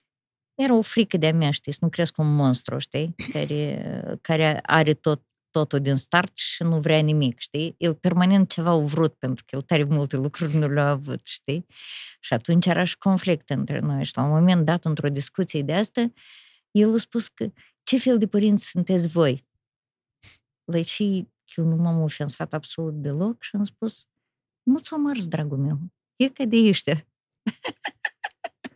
Deci tentativa, Puțin părinți ar... tentativa de manipulare a ieșuat. Știi, lui tocmai s-a luat respirație lui pentru că el aștepta ca să înceapă o bejduire, să noi să începem să discutăm, eu să, noi să spunem că noi suntem de obejduiți că el a vorbit așa urât cu noi, el să zică cât el din nedreptățit când tăți țau nu știu ce și el tamană asta n-are și noi să începem să discutăm. Și să ajungeți la o negociere de a lua ceva. Da, da, el în drumul lui de a obține nu știu ce. Nu s-a mers. Asta este. Și copiii care nu sunt mani- care nu reușesc să manipuleze așa ușor, ei ridică stavca de inteligență. Da, nu, e, ei înțeleg încerc... că există alte metode. După alte metode, da. După înțelegere, după încercăm să, să avem, e că de dacă reușim, nu, iarăși, nu pot să mă laud aici că nu tare bine ne-a reușit atunci. Acum, cum e Cezar, eu, cum spun, ca persoană, eu sunt absolut ahtiată după dânsul. E că mie îmi place cum e el și ce-a crescut el acum ca, ca om. Se vede, strălucesc ochii. Da, tare îmi place și el este prietenul meu, știi, în sens că eu pot să stau de vorbă cu el, știi, este o, o persoană care mi-e interesantă. Dar în copilărie nu a fost deloc așa de, de strălucit, știi? Nu, nu a fost ușor, nu a fost ușor, pentru că e, de, fiecare a, început, a încercat să tragă la turta lui cât o putut, înțelegi? Sunt copii cu minți care... Sunt, sunt copii foarte cu minți din start, știi? Care sunt de acord cu tot ce zic părinții, știi, care au un respect de asta față de părinți, știi? Noi am avut un copil care și-a apărat pozițiile lui, știi? Mi se pare Indiferent, creativ, indiferent are el dreptate sau nu, eu vreau așa, știi? Și înțelegi?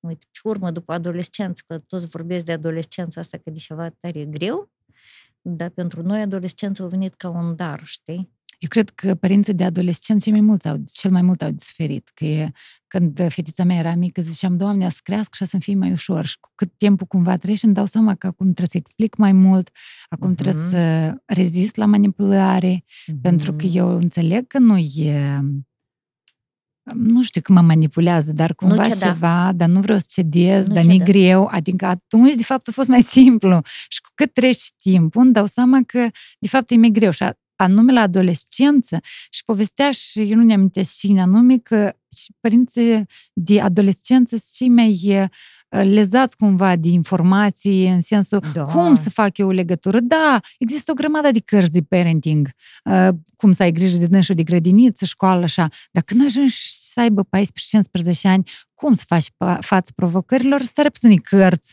și sfaturi în sensul ăsta la părinți. Dar și atunci nu ei merg așa pe știu dacă- bâșbâite. Da, nu știu dacă sfaturile, este- cel mai mare sfat este să te înarmezi cu răbdare în adolescență. Înțelegi? Uh, Dar eu ce zic? Eu n-am trăit experiența asta pentru că la noi tot cel mai strașnic a fost până la adolescență. La noi adolescența a venit ca un cadou. Pentru că el în adolescență a început să maturizeze și a început să fie persoana aceea care uh, gândește, care empatizează, care Toți câți la Uh, bursă, 16 ani. știm cu care ai și vorbi, știi? Pentru mine adolescența a venit ca un dar, știi? Dar eu Mhm. știu de la foarte mulți părinți că adolescența asta e atunci când se de- închide ușa în nas și când uh, la toate întrebările uh, cum ți-a mers astăzi sau ce ai făcut, întrebarea e bine și mai mult nu se discută. Hai, pa. Da, da, noi n-am trăit asta. E un noroc sau e un rezultat al... Nu, nu, nu. Eu, eu un noroc. Cred că totul a fost pur și simplu fiziologic. A fost tot, tot ce e mai greu a fost la o vârstă mai mică. A fost foarte greu atunci. Mie mi-a fost foarte, foarte greu în vârsta asta între 8 și 12. E, a- Acolo a fost toată bubaș și problema și mm, este ea. Referitor la educație, eu am o întrebare care cumva pleacă de la familii în care uh, nu nu-i mulțumită, de exemplu, femeia de genele bărbatului sau invers, da? Că, uite, părinții tăi nu știu, nu au reușit în viață și nu sunt mari intelectuali sau nu au studii superioare și, respectiv, copilul nostru nu e atât de capabil să fie atât de inteligent, da? S- Sunt reproșuri din astea că, e, genele nu sunt chiar bune la dânsul sau la dânsa, da? Și atunci întrebarea mea ar fi, cultura poate învinge natura, poate depăși natura. Da. Educația este în fruntea genelor. Uite, genele lui, uh, a copilului sau felul din personalitatea lui, ca să zicem așa, uh, tu niciodată nu poți spui că asta e genele lui Socrata sau al lui bunic ta sau altul cuiva. Știi ce Nu poți să reproșezi asta. Eu l-am născut Cezar mm, târziu, pentru vremea aceea, în vremea asta, aveam, cred că nu, la 31 de ani. Uh, La 31 de ani eu eram formată ca, ca om, ca personalitate și știam tot. Și eu știam cum îmi să cresc copilul. Eu știam, vai, eu nu să fiu o mamă așa cum, iată, cum sunt alte mame. Eu însă discut cu copilul meu, eu însă asta ea, eu știam tot. Ce s-a născut și din prima zi ne-a răsturnat tot. Da. Din prima zi mi-a arătat că tot ce credeam eu până acum că trebuie, cum trebuie de educat un copil, tot asta e fai verde lobodă. Absolut. Pentru că eu nu înțelegeam. Schema Dar asta nu merge, paternul nu e bun nicio la schemă, exemplu nu meu. Mergea. Nu mergea nicio schemă. El avea trei luni, abia s-a învățat, știi, momentul ăsta când, când ține obiectul în mână și îl lua uh, șăpcuța din cap și o dădea jos din uh, cărucior și o ridicam așa metodic de jos și o punem pe cap și el iară și asta tot putea să dureze 50 de ori. Eu, eu ridicam și el iar o dădea, iar o dădea și eu când ridicam vocea un pic și spuneam nu, el ăsta făcea mai cu șudă și eu am înțeles că el mă, mă, mă înfruntă. De atunci, de la trei luni, când el nu înțelege nimic, știi? Când nouă ne pare că el nimic nu înțelege, el de atunci mă înfrunta. Deci noi nu putem să Uh, spunem că e vorba de gene sau putem. Uh, Păi uite, eu vreau să zic așa, că atunci eu am spus că nu mai contează educația asta absolut deloc. Și cât creșteam, știi, cât eram mamă de copil acasă, Bebeluș, da. da. nu contează că și pusă ce este. Aha. Eu vreau să spun că, uite, și acum, noi vorbim și de fiecare dată descoper lucruri noi, care nu erau în trânsul. El așa nu era. Eu îmi visam el să fie așa. Eu îmi visam să aibă trăsătura asta. El nu era. Și eu Căpătată. am o prietenă psiholog și îi spun, zic, uite, ți închipui, uh, el uh, acum asta face sau așa, sau așa de straniu, el înainte nu era așa, când era mic, eu îmi visam că el așa să fie. Și zice, da, tot asta s-a depozitat. E că tot ce ai vorbit tu și exemplul vostru și toate lucrurile astea, ele se depozitează. Numai că ele nu dau rezultat atunci. Ah, Evident. nu dau rezultat Cum în îi- moment.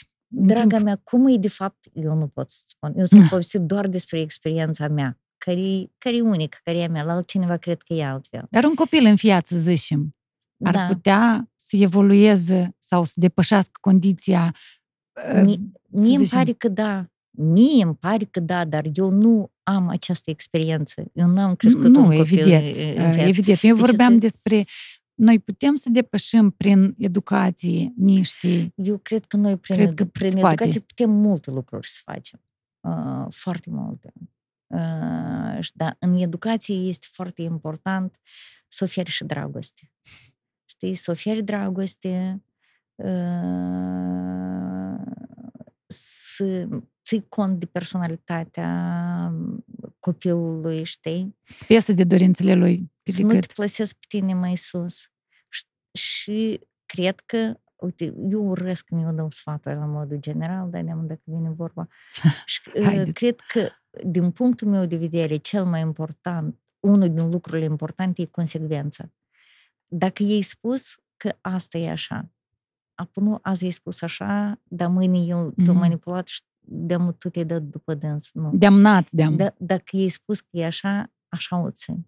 A, Și nu el schimba înțelege, părerea pe el drum. învață regulile. Deci copilul trebuie iubit, trebuie dezmerdat, trebuie, dar el trebuie să învețe reguli.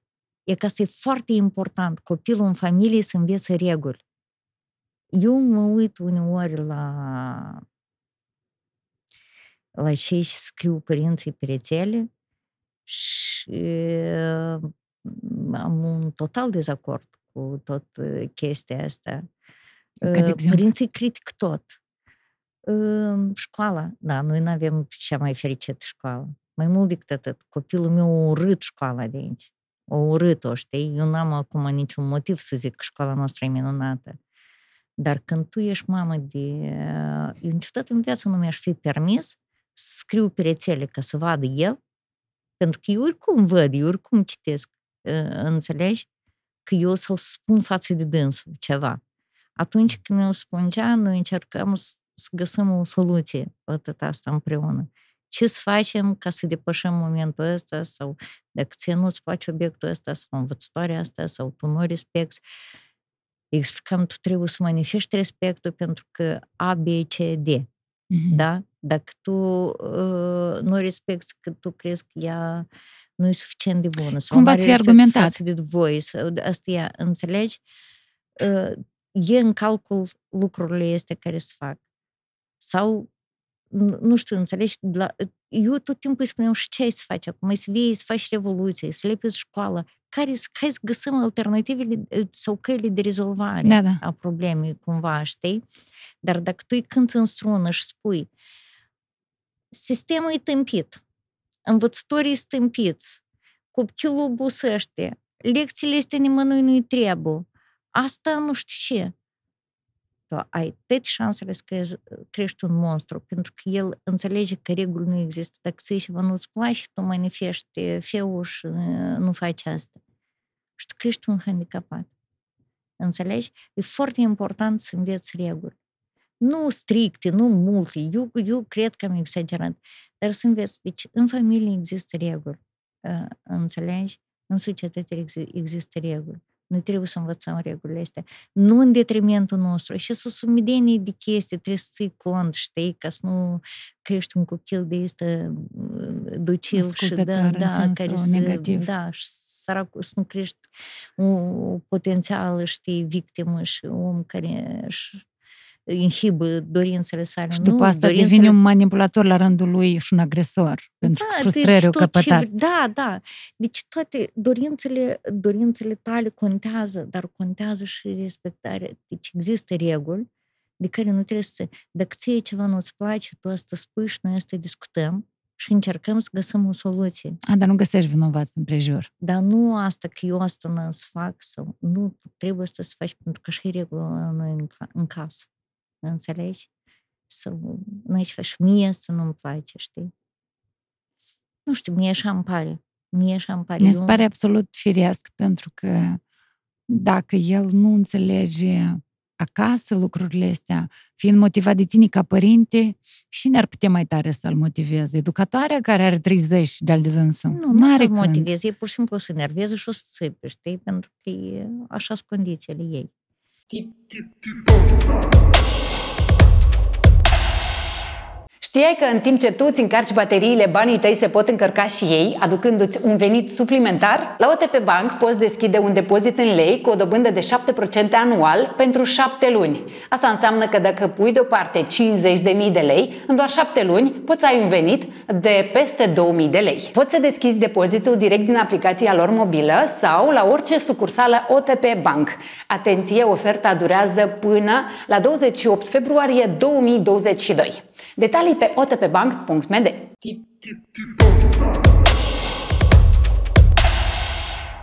Eu mai am o, o întrebare care e un pic generalistă, dar uh, eu m-am gândit un pic la dânsa și mi s-a părut interesantă și eu când aș, când aș avea fată de 20 de ani, uh, de 23, mă rog, în cazul meu mhm. fată, dacă aș avea da. copil de 20 de ani, 23 de ani, dacă aș avea realizările astea, aș avea filme, sau să zicem în cazul meu, mhm. niște emisiuni, aș avea uh-huh. o afacere, aș ajunge la nivelul dumneavoastră uh-huh. și dacă ne s-ar pune întrebarea asta, eu leac ne-ar plăcea să mă gândesc la dânsa.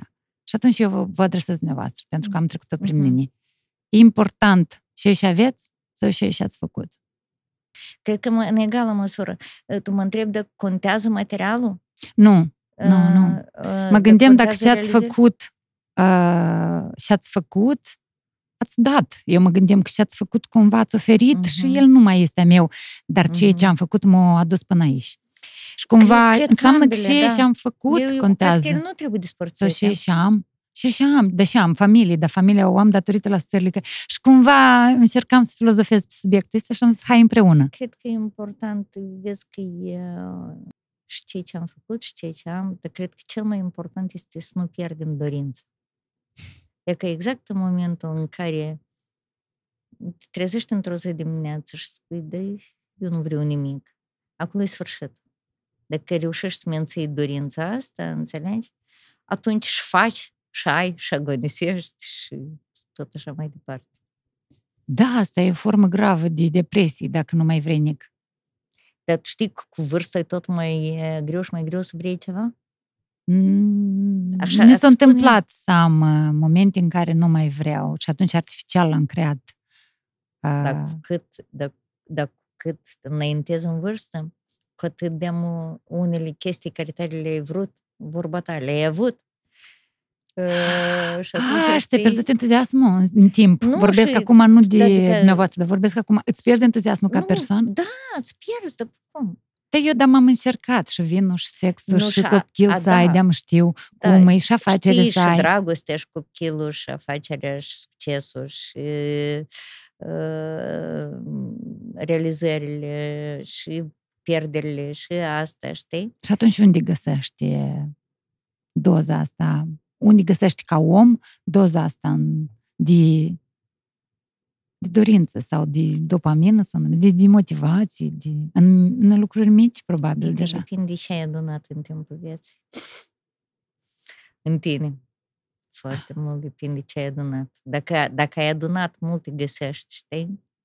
Eu la un moment dat mi-am dat seama că eu cu vârsta am devenit mult mai vesel e că eu pur și simplu mult mai mult râd, știi?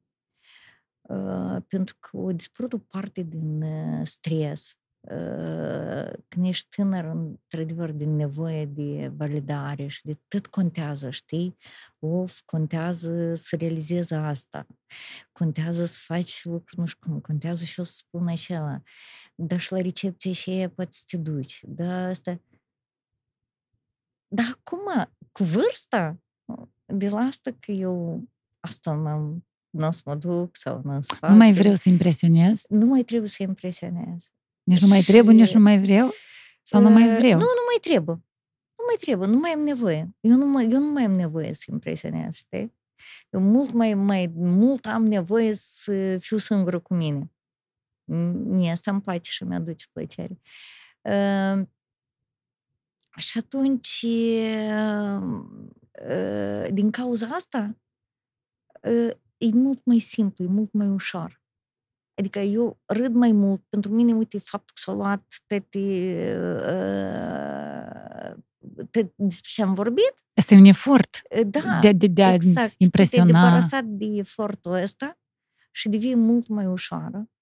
Și eu spun, eu mă gândeam de că așa, eu și înainte eram că în, pentru noi umorul e foarte important și noi cu umor trecem prin cele mai dificile momente ale vieții. Și cu Sergiu și cu Cezar acum. Uh, știi, și e foarte important să fii spontan și umorul spontan. Acum eu râd non-stop. Foarte des. Înainte eu nu râdeam atâta. Înainte eram mult timp încordat. N-avem când. concentrată. Nu, erau chestii de rezolvat, planuri, lucruri, gânduri. Nu, asta nu înseamnă că eram foarte serios. Nu eram, dar în comparație, acum e mult mai ușor. Și atât dacă tu vii la un moment dat, îți ajută Dumnezeu să vii, poate, ne trecând prin mari drame și prin, știi, pe mine cumva Dumnezeu m-a ocolit în sens că copilul, soțul, sănătos, uite, și mama încă trăiește. Deci e important și una și alta și să nu pierzi dorința. Dorința, da. Să nu pierzi dorința. Asta, asta e foarte important. Să te trezești dimineața și să fii la fel de important. Să faci...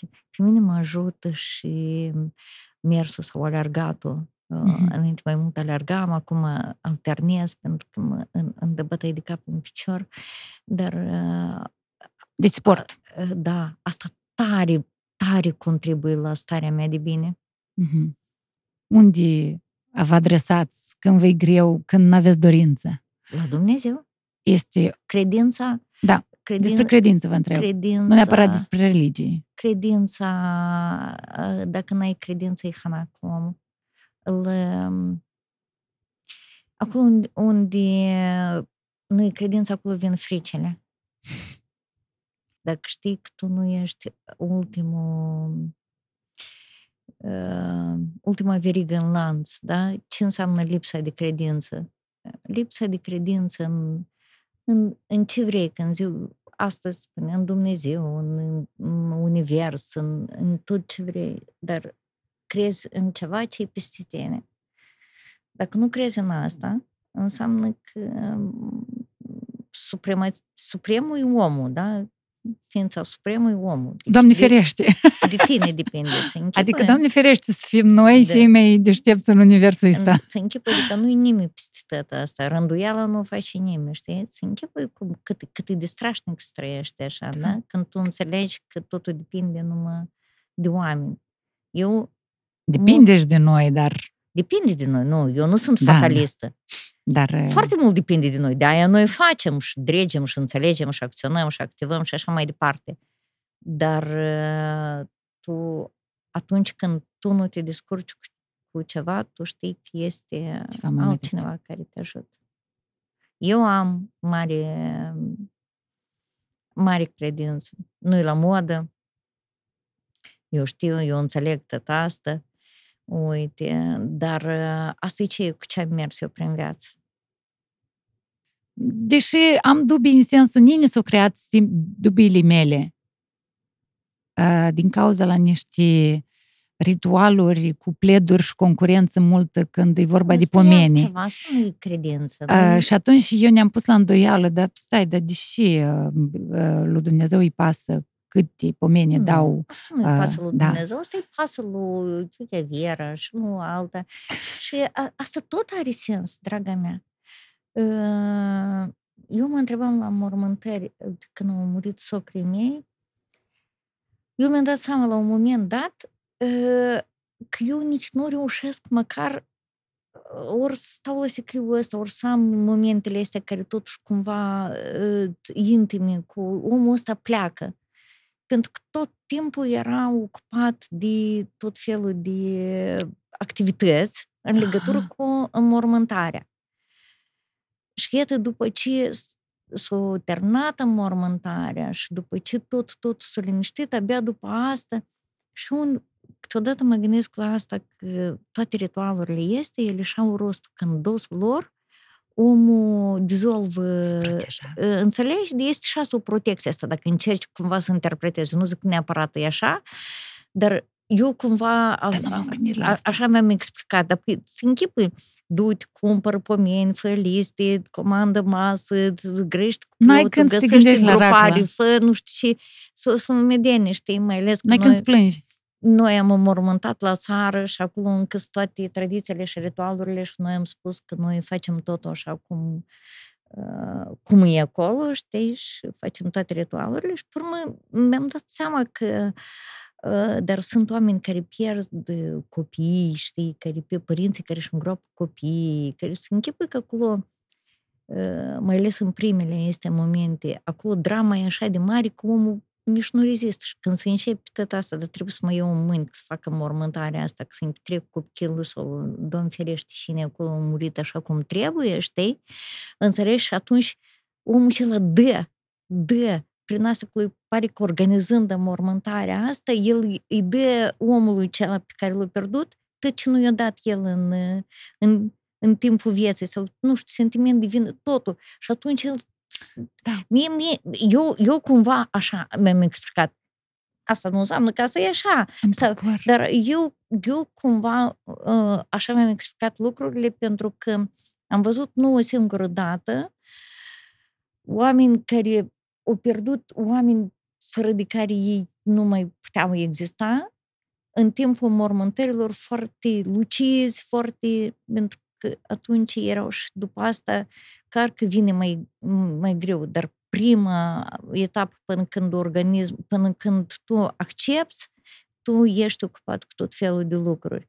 Așa că eu cumva am Atunci, găsit... în contextul ăsta, Și vezi că nu Să- lui doamne, doamne îi trebuie, știi, cumva ți trebuie, știi, sau de fapt îi trebuie lui... Dar de asta e altceva, că mătușa, duchița, zici că n-ai avut cât oameni trebuie, asta îți trebuie să glumești, asta Da, da, da. de ale noastre, n-au nimic cu credința. până la urmă și asta slumește, cu dar măcar religie. te-a ajutat să depășești momentul, trăiești mai etapizat, nu așa Prin de brusc durere, să fii da. traduit. Da, n-are nimic una cu alta. Asta, cu credința, în general, n-are nimic. A, Și de la uh, religii, uh, de fapt început în credința, care sunt cumva Mhm. două lucruri diferite. Haideți să trecem la trimitere. Am spus la începutul emisiunii că vrem să facem uh, trimiteri. Ce privește uh, Verica Meșină uh, film, ce urmărește? ultimul film care uh, foarte tare m-a, uh, m-a marcat și mi-a plăcut a fost filmul Roma. Roma. Roma, dar din uh, filmele mele preferate uh, e Pacientul englez din astea mai Da, aproape. ați spus că care l-ați uitat de is- câteva ori. Da, care eu ador filmul ăsta.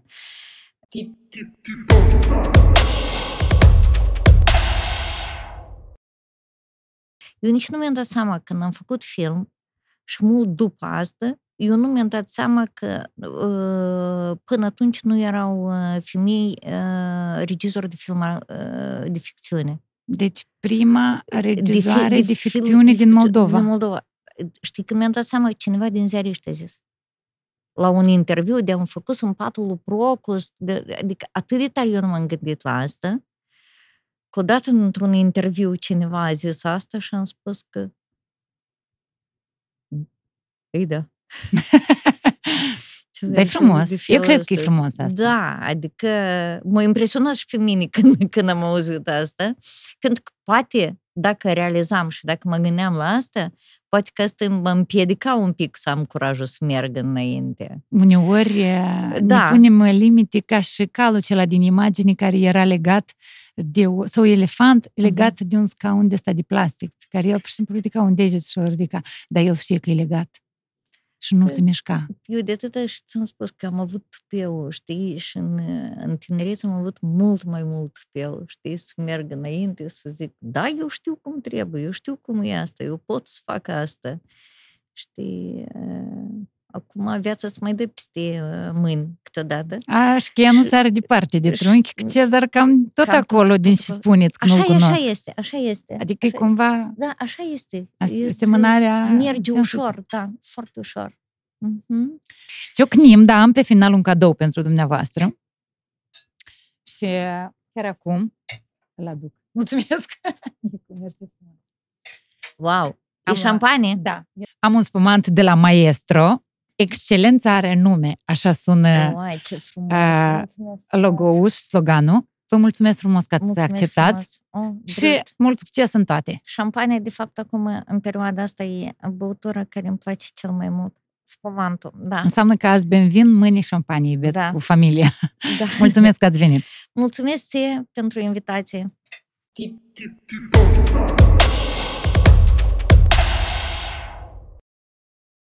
Partener general OTP Bank